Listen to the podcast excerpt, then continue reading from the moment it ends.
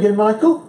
Let's. Let's begin. Hello and welcome to IRC Book Club, the show where every week we reconstruct, deconstruct, take apart, put back together, generally criticise and annihilate, and sometimes heavily praise uh, a legendary classic business or sales text. This week we are on a new book. Uh, Michael and I have been reading The Effective Executive by Peter Drucker, which anybody who went to business school, did business studies or marketing will know Mr. Drucker is one of the most respected thinkers in the world of business academia. Um, if you like what you're watching, do us a favour, smash that like button, do it right now. Hit the share button, do it right now. Hit the subscribe button, do it right now. Comment, please. Uh, and if you really enjoyed it, do it after the show as well. Stick around, it's going to be fun. So, Mike, uh, this week we've done chapter one of The Effective Exec by Peter. Michael is laughing as much as he is because we've, we Literally, I thought this book. I, I, I read it. I read the book for about five minutes, and I thought, Peter Drucker. Has this been written by Peter Alliss? Peter Alliss, the golf commentator. Literally. Well, what's funny about some books is, you know, I'm reading a book at the moment, a fiction book called I Am Pilgrim about a spy, and it's really, really entertaining. And it's so entertaining, I'm already at a point of it where I wish I'd never read it so I could read it. You know, like you get that with certain TV shows or movies where you think, oh, I wish I'd never seen it so I could go through the whole enjoyment of, of seeing it again. Um, this is pretty much the converse thus far. But what's frustrating is actually I'm not enjoying it, but actually it's got me thinking and I've got some interesting stuff Do, out of it. you know? I mean, I know we'll go through each chapter. And, Of course we will. and, we're and all the do- rest of it. But, but I'll tell you something that did occur to me um, with this book. Is I then turned myself to before the chapter, and it says first edition, 1967. yeah, it's a bit dated. This one, the one I've got in my hand, was 2011. And for the next book, the golden rule that we're going to do is has been written in the last two years. Yeah, I concur. Because I'm I'm, totally in. 'cause I'm, I'm knocking the guy and everything. He does say some really good stuff. There's just no doubt Oh, about Peter, that. Peter Drucker is genuinely, you know, he's I mean- one of the most respected business thinkers But the time. writing style is so old fashioned. He witters on. But I mean, a lot of the books of that time witter on because I think we're in an on demand world now, and the book that the media that we get from, in sales Yeah. books is on demand. Great point, and that, that actually today's reading audience Is it on demand? I don't want all the stuff to- around the edge of it. I just want to know what you're trying to tell me. Was actually this guy, you know, you know, w- why write a sentence when you can write three pages? There's for want of a better word, he masticates over the points quite lengthily at times, doesn't he? good word. Yes, a good use of the word masticate, I believe. I, I've So- never heard it before. I, I'm going to start with the foreword because actually there were some really interesting things in the foreword. The foreword is written by a guy called Jim Collins. Jim Collins wrote a book called Good to Great, which again, anybody that's got business school education or not, if you if you particularly if you've started a business, Mike, I think pretty sure you've read Good to Great. yes, I have you. It is a really very inspiring book about how some of the really great businesses became the great businesses that they are. And so the foreword is by Jim Collins, who is a very well respected thinker in his own right. Um, and it, some of the praise. In our research for the book Built to Last, Jerry Porras and I came across a number of great companies whose leaders have been shaped by Drucker's writings, including Merck, Procter & Gamble, Ford, General Electric, Motorola. Multiply this impact across thousands of organisations of all types. And, and, and it, you know, the, the praise is very high indeed from somebody, from another thinker here. And I think in those days, you know, somebody writing this forward, it's not like sometimes you, you read the forewords that we read on the Sandler book or on Jordan Belfort's book, you know, slip me a tenner here and I'll write you a nice forward. This is a forward from another fellow thinker that, that's very high praise. So I, I am teeing the book up a little bit here, in as much as there's clearly some useful stuff in it. Um, no individual contributed more to our understanding of effective management in the last 50 years than Peter Drucker, is what Jim Collins is saying. Which is really amazing, isn't it? And then the, the final bit, and I actually wrote, MP is going to love this then. And this is on page 9 of the foreword. He puts, Drucker's genius shines best in the short paragraph or single sentence that cuts through the clutter and messiness of a complex world and exposes a truth, like a Zen poet. Drucker packed universal truth into just a few words. So I actually wrote next to it, Mike's going to love this book, because I was expecting almost an Ernest Hemingway style of writing. Yeah. Point, bang, point, Sparse. bang, point, bang. Sparse, powerful. We've not quite got that here, have we? Well, we haven't got it. No. Um, And then, do you know, that is one of the shames about the book. Because actually, some of the stuff he says is good, but geez, it's like wading through treacle. oh, yeah, I mean, we're going to talk about chapter Well, let's two. go into it, shall we? Yeah, so, th- so did you read the preface? No, I didn't bother. I Right, because actually I've read both the foreword and the preface, so there's some useful stuff in the preface here, Pricey. Um, and I think the first point he makes, and maybe we'll put some context around why I chose or encouraged us to, Well, you chose it. why I got us into this mess in the first place, um, was we'd read two sales books over the last two or three months of book club. Yeah. We were getting a bit sales booked out, particularly at the tactical sales book level, and therefore I think we were just getting to a point where we thought, let's get, read a business book. Um, and I'm a bit of a personal productivity nerd, really. I, I love anything that will make you more personally productive on a day-to-day basis.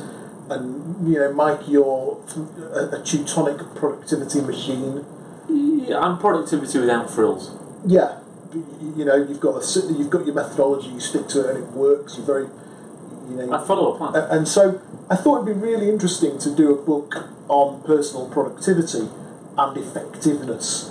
Um, and on a couple of books, this was recommended to me in a book I'd read by Tim Ferriss called Tools of Titans, which is a really good book. It's a compendium of really successful people talking about things that had made them successful. And it was recommended by a couple of different top business leaders who said, "Oh, you've got to read Effective Executive." So it's kind of found its way in. Um, and the, in the preface, he says, management books usually deal with managing other people.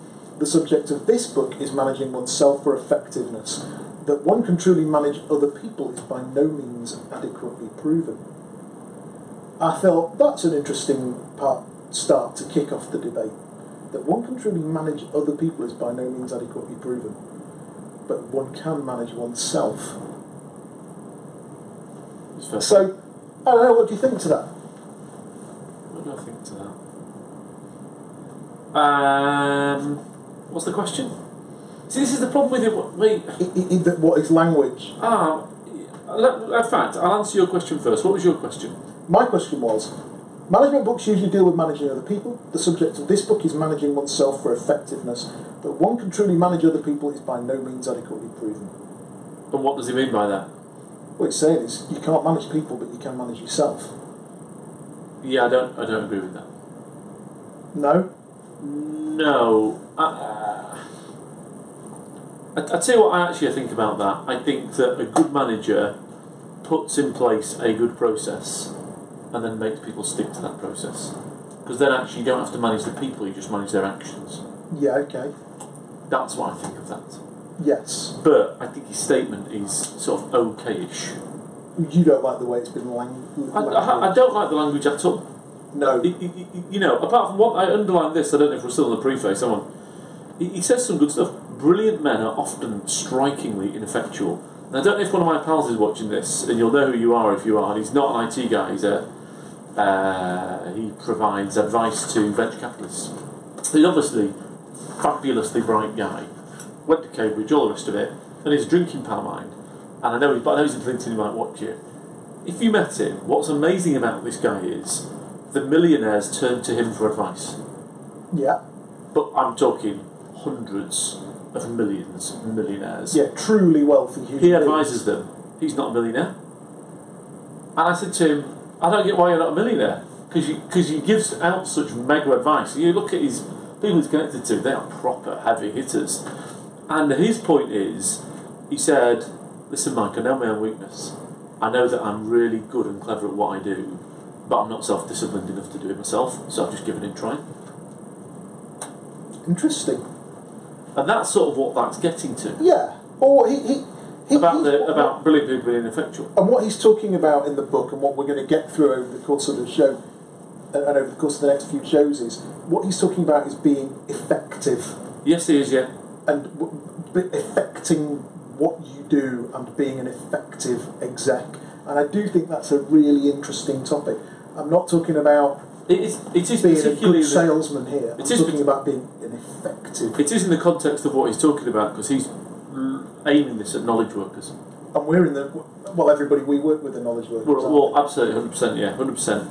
But then he goes on to why would you do effective executives, blah blah blah, and he says today, however, the large knowledge organisation is the central reality, and he goes on about it.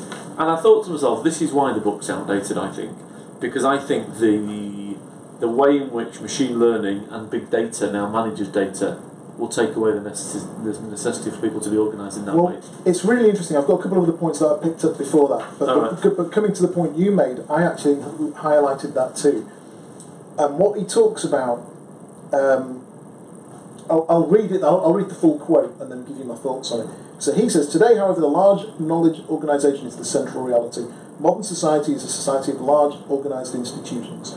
In every one of them, including the armed services, the centre of gravity has shifted to the knowledge worker, the man who puts to work what he has between his ears rather than the brawn of his muscles or the skill of his hands. And I think you're right, I think it's dated. I wrote here, we're in the era of the knowledge worker, are we? Maybe we're actually almost a bit past that now. Yeah, hundred percent. And I think that we're almost, I feel that we're almost in a post knowledge worker era in terms of what we do. This Our, our sector is there's some there's some sectors like behind it yes. The legal sector, Legal like, sector, NHS. Yeah, yeah, hundred percent. But if you looked at, for example, recruitment, where I, I believe in the recruitment sector now, particularly at sort of the level we operate at, we're past just basic knowledge work. Yeah, hundred percent. Yeah, yeah, hundred percent. I think I think actually now we're into what you would call intelligence work. Yes, I think you're right. Actually, I It's- hadn't thought of that, but I do think you're It's intellect right. work now. It's not knowledge work. It's it, it, it's not just. It, it's actually the demands of what he did, what he's referring to as knowledge work. It, we're in a almost getting towards a post-email era. When he wrote this book, it was an, an era where people got letters on their desks, He does, yeah. And I mean, I, I don't know if you want to go where back. Where one called one's secretary into one's office. and said, "Miss Smith, That's take a letter." Correct. That's when he wrote it. Yeah. So I do think that's a little bit dated. There was some interesting points uh, even early on though that I did think was really useful. Uh, uh, and the the challenge we've got with this book is you and I are both frustrated with the writing style, but it's full of little nuggets. But Oh, yeah. I've you've got to sift through them for gold. And, and he, so, so you're literally sifting through it looking for the stuff. and it's hard to concentrate there because of it. Yes, I found I found my mind drifting off. I found it not drifting quite as much in chapter two when you start to get some nitty gritty. But the first chapter on what is effectiveness and effectiveness can be learned, it, it was hard to pick out. So you're all really lucky that we're reading this book for you. Yeah, I mean, I wouldn't buy this book. But we're li- reading it for you, and there's a load of stuff to get out of it. To be effective is the job of the executive. To effect and to execute, after all, are near synonyms. And he basically then says, um, here you go. Whether he works in a business or a hospital, a government agency or a labour union, in a university or the army, the executive is first of all expected to get the right things done. Now, I know that's a statement of the bleeding obvious, right? But actually, it's an incredibly powerful statement. What page are you on here, by the way? I'm on page one. Oh, right, okay. And, and I wrote here, you know, uh, it made me think getting the right things done about some of the people we engage with who whose careers have gone awry. And actually, often it's because they're doing the wrong things, but they think are the right things. So, for example, No, they know they're the wrong things. They're just obfuscating from the fact so, for example, the right getting the right things done, being effective, cold calling, being effective, not sitting on LinkedIn all day, Yeah, hundred percent, hundred percent. clicking like because you're hoping that somebody's going to be your mate and it might turn into an opportunity. I never do that. No. Um, well, I do. but that, that whole being effective thing of actually knowing where your time's going, and we'll talk about well, it time. comes on to that, doesn't it? Yeah. So I really liked that. And then he, he also makes makes a couple of great points about in, in in every organisation, there's some highly effective plotters, while others rush around in the frenzy and busyness, which very bright people so often confuse with creativity. The plodder puts one foot of the other and gets there first, like the tortoise in the old fable. So what he's saying is some people get shit done.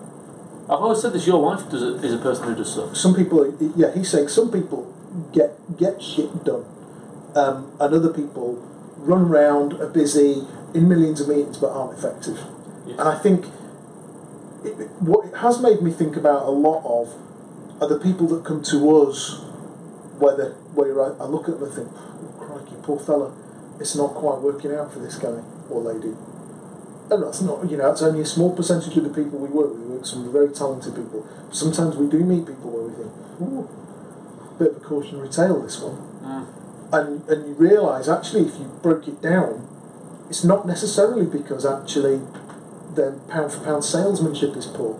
Actually, more often than not, their pound for pound salesmanship is shit up. They get jobs. Oh yeah, yeah, absolutely. But they sell their way into jobs. but if they looked at the pie, pie chart of their time, they only spend a, a thin sliver of their time actually selling stuff to people. Yes, or being effective in the way they sell. And I think that that's, that was very, very useful. Um, and then we move for, further forward.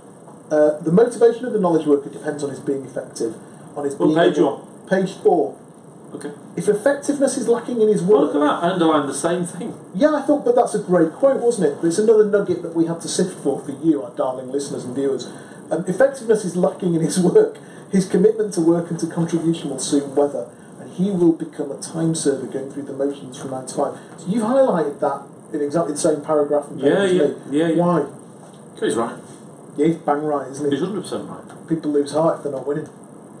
Yes, and if they don't do the right things, they stop winning.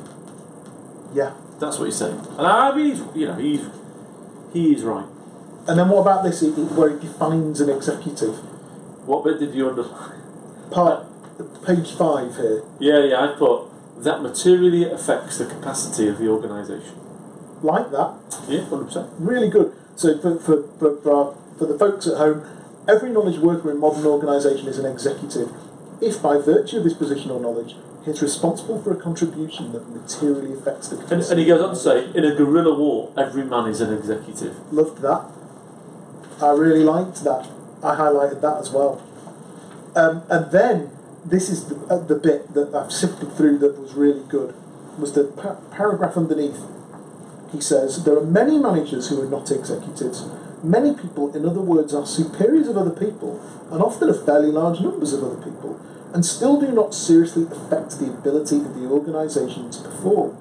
And I wrote ooh next to that. Um, uh, and I and I put n- next to my words ooh, I wrote how many sales leaders do we meet who are supervisors of other people, but don't seriously affect the ability of the organisation to perform. Loads, loads of middle. And that's a real big bugbear for me when I'm working on sales leadership roles. A, a, a key interview question that I, I tend to ask sales leaders is I try and get into.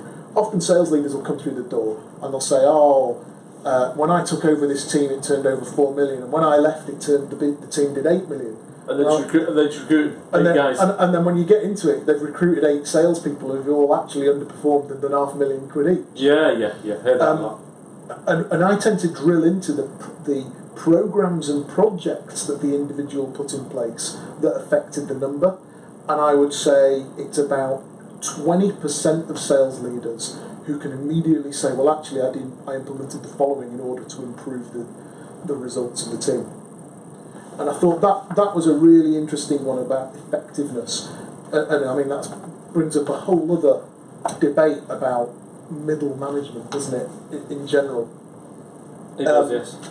And then uh, I guess the next interesting quote was knowledge work is not defined by quantity, neither is knowledge work defined by its costs. It's defined Literally, by its it- results. It's like a little. But, but it's like a game of that's- snap this. But that's the point. The point is, We've gone three pages you and have found to another tr- highlight. you Oh, have to trawl through. I mean, you look at the next two pages. I didn't highlight anything. let me have a look, see if I have. I highlighted a bit the ne- over the next page where um, I have called executives those knowledge workers, managers, or individual professionals who are expected, by virtue of their position or knowledge, to make decision in the normal course of their work that significant. I don't know why I've highlighted it. I must have been pissed. well, five o'clock this morning. yeah, probably. Um, Anyway, so the next yeah, bit. The, I, I've gone to. I've gone exactly the same amount of pages. and the next bit I liked, I like this. Uh, the executive time tends to belong to everybody else. Yeah, good that. Uh, well, yes and no. I think it should say the weak executive time tends to belong to everybody else. Yeah, well, he's, he's, these are the four. So just to put this into context, I think he defines is it four key realities of an executive. Yeah, he does. Yes, So yes. it- the, uh, the the first one, point one, is the executive's time tends to belong to everyone else, and I think what his definition of that is is he's saying people are always making People always have a pitch in time, yeah. That's what he's Yeah. saying, yeah, hundred percent. And, I did, and I'm going to stop knocking how badly it's written in a minute, but I'm just going to read one chapter, uh, one paragraph. So let's see if you can understand this. Every executive, whether whether his organisation is a business or a research laboratory, a government agency, a large university, or the air force, sees the inside, the organisation, as close and immediate reality.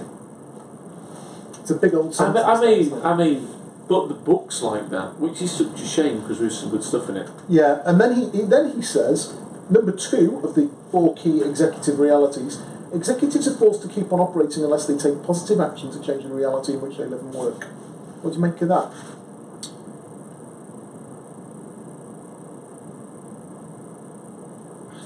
I just don't agree with that.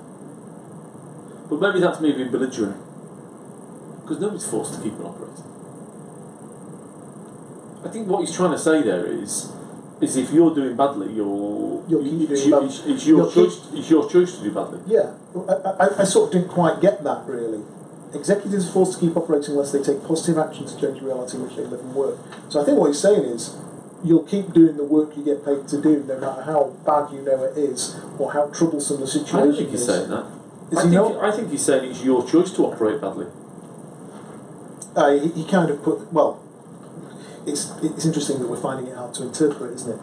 If the executive lets the flow of events determine what he does, what he works on, and what he takes seriously, he will fritter himself away operating. I think what he's saying is that uh, some uh, uh, executives can often let the flow of events determine what they do. Yes, I'd agree with that. Pretty much, yes. Yeah, and then he puts the third reality of pushing the executive towards ineffectiveness.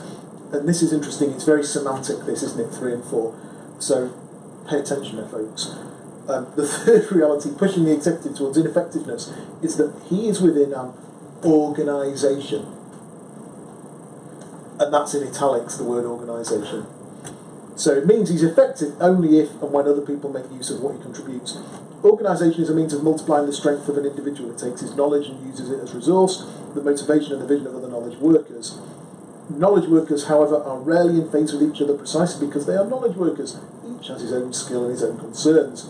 And then he says, finally, the executive is within an organisation. Why? Is that because that was in italics again? That that vocal thing was me doing italics. Yeah, but I know what you mean. Yeah. Uh, but I, I get his point. But it's, it, Let's, let's stop look, knocking on. yeah. So what, what's, what I'm interested in is, I wonder if he wrote this for the humble executive, or whether he wrote it for for, for business school. I feel like I'm back at Huddersfield Poly, studying marketing here. Um, to be fair, and and the point he's saying is the fewer the people, the smaller, the less activity inside, the more nearly perfect is the organisation in terms of only of its only. But that goes back to his previous point, doesn't it, about the interrelationship of execs? Yes. Because what effectively, you know, to answer the original question you started off with uh, at the start was about the reliance everybody has on each other, and he's sort of sa- he's sort of saying, let's all try to be effective in our own sphere, and then it should all click together nicely. But what he's saying is, if we try to be effective as an organisation and we're not as effective as individuals, the whole organisation draws us back and pinches our time. Yes. That's exactly what he's saying. That's a good interpretation of it. But he should sort of have written that in a page. So he's basically saying if we're not top individuals, we all end up If we're not effective individuals, we, we use each other's time, is what he's on about. Yes. And actually, often, And he's right. Well, often, you know, in our own business, if you think about it, at, a time when we employed more people and we had a big team, there was a period of time where actually there would be ineffective individuals became time thieves, hundred percent. which would then in turn make others ineffective. But do you know? Do you, absolutely. But what what book writes that better? I'll give you a clue. It's got monkeys in it. One minute manager meets the monkey. Yeah. Well, that's a great book. One minute manager meets Well, that's the monkey. that's sort of what that that. th- This is on Yeah, the well, same way. If You- somebody's an idiot, you end up picking up their monkeys, don't you? yeah, yeah, yeah, and that's sort of what Drucker's saying. Yeah, well, well, I think the one minute manager meets the monkey is a lot later on. Yeah, I bet he's probably. I bet reinter- this. Yeah, I bet it's a reinterpretation of that. Uh, and then we've got about four or five pages without finding anything. He talks about computers with logic machines, and that's their weakness. Yada yada yada. Yeah, but then it, he does get to a couple of very interesting points again here. On on page 18, probably won't be able to read it. I thought, if this had been my book, I'd have thrown it in the bin. right, okay. Um, but he does point out that, and, and I think this is really interesting. He says, We're not going to breed a new race of supermen. What page you on? Page 17 here. So he talks about incre- making people more effective and ex- making executives more effective. So he says increasing effectiveness may well be the only area Yes. where we can hope to significantly raise the level of executive performance, achievement, and satisfaction. We could use people of much greater abilities in many places. We could use people of broader knowledge. I submit, however, that in these two areas, not too much can be expected from further efforts. We may be getting to the point where we're already attempting to do the inherently impossible, or at least the inherently impossible. But we are not going to breed a new race of supermen. We will have to run our organisations with men as they are. So what he's saying is, you're not going to change the people, but what you can do is make them more effective and train them in effectiveness. Yes. I agree with And I think from a recruiter's perspective, that's a really interesting thought. Because so many clients want to hire Superman. Well, every client wants to hire a golden bullet, don't they? Yeah, they want they, the, the silver bullet. Silver bullet, is it? So, uh, uh, how many clients want a silver bullet that's going to solve all their problems? Well, they haven't got silver bullet money, and the silver bullet money man doesn't want to join them. And even with the silver bullet money, they think, oh, if I pay silver bullet money, it's all going to go away. All my problems are going to go away. Mm. But more often than not, they Two, two, I, I actually quite liked actually. Page 19. Yeah. One of the weaknesses of young, highly educated people today, whether in business, medicine, or government, is that they are satisfied to be versed in one narrow speciality and affect a contempt for the other areas. One of the Make of weaknesses that. of young highly is that they're so only not going to afford to do human relations as. Yeah, that's right. So what he's basically saying is people intellectually silo themselves. Yeah. The sales guy is a sales guy, and he's intellectually siloed from the accounts But I sort of thought that was what Drucker wanted somebody to do to be effective. And I underlined it because I thought to myself, I thought that's what you wanted, Drucker. Maybe, But, maybe. Um, he makes another very good point here. What seems to be wanted is universal genius, and universal genius has always been in scarce supply. Too right, Peter. Yes, and then actually on bottom of page 20, he goes on and, and, and, and he puts, all they have in common is the ability to get the right things done, which I think he's absolutely right when he was talking about um, effective executives. They do just get things done. Yeah, and it's a good par- There's a good paragraph here. If effectiveness can be learned, however, the question arises: What does it consist in? What does one have to learn? Of what kind is the learning? Is it a knowledge? A knowledge one learns in systemic form and through concepts? Is it a skill, or is it a practice which one, one learns through doing the same elementary things over and over? So he's starting to ask some really interesting questions about what actually is effectiveness. And then, as you said, all most all, all the really effective people have in common is the ability to get the right things done. And he's And absolutely I, and I think you can't overestimate that getting the right things done. Just just reading that has made me think about. It's made me think about.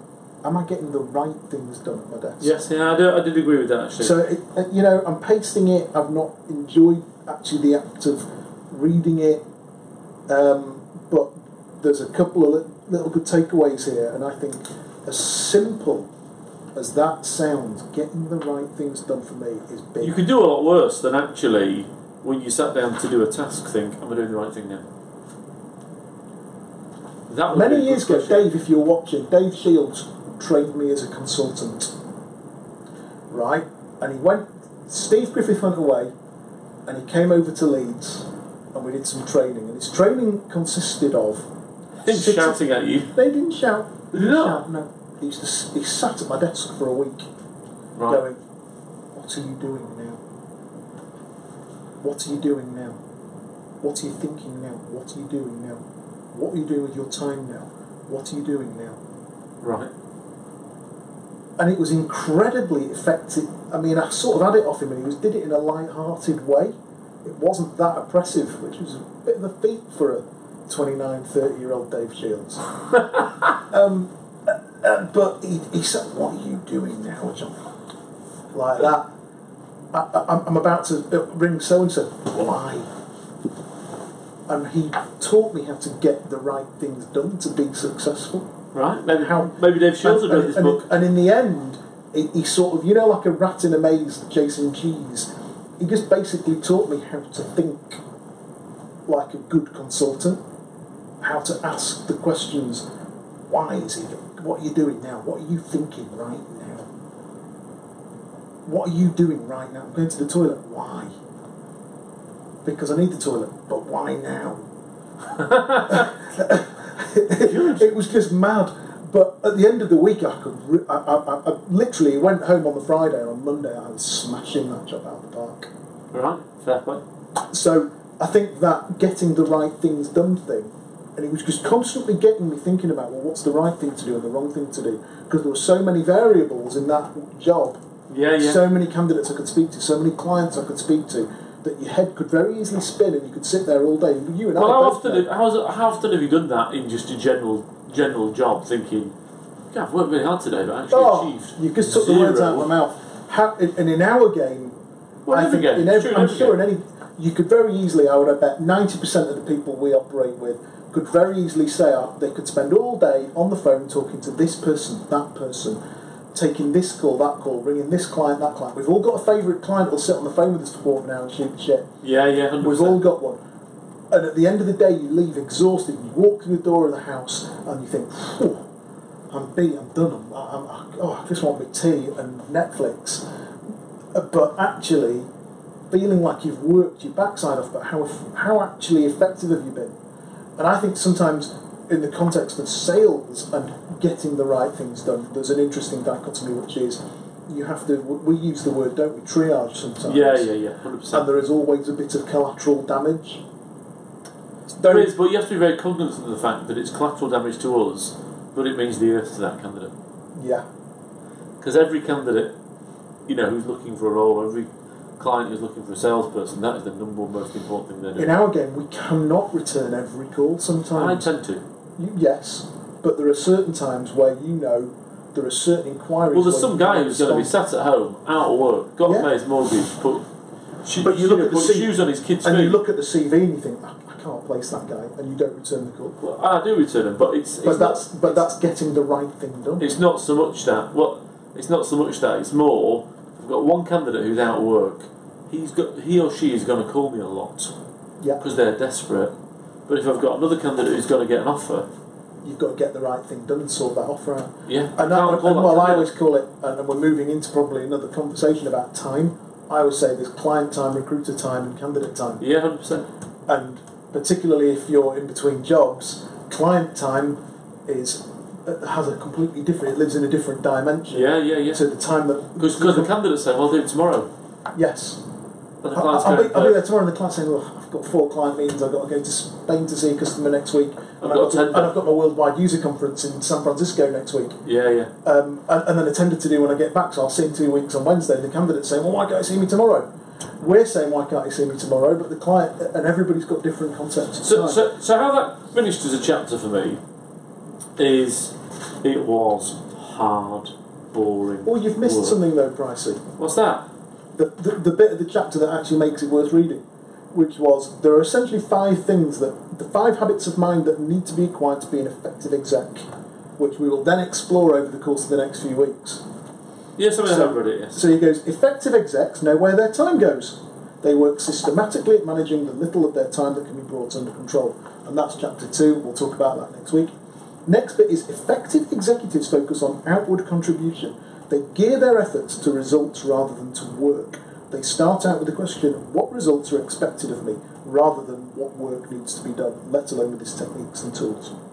Number three, effective executives build on strengths, their own strengths, the strengths of their superiors, colleagues, and subordinates, and on the strengths in the situation, that is, on what they can do. They do not build on weakness, they do not start out with the things they can't do. And number four, effective executives concentrate on the few major areas where superior performance will produce outstanding results. They force themselves to set priorities and stay with their priority decisions. They know that they have no choice but to do first things first and second things not at all. The alternative is to get nothing done. And number five, effective executives finally make effective decisions. They know that this is above all a matter of system, of the right steps in the right sequence. They know that an effective decision is always a judgment based on dissenting opinions rather than on consensus on facts. And they know that to make many decisions fast means to make the wrong decisions. What is needed are few but fundamental decisions. What is needed is the right strategy rather than razzle dazzle tactics. So they're the, what he calls the elements of, of executive effectiveness, and they're the subjects of the book. So I think what we've actually realised is chapter one is the intro to the book, Yeah, yeah, very much so. um, and we've been introduced. We're not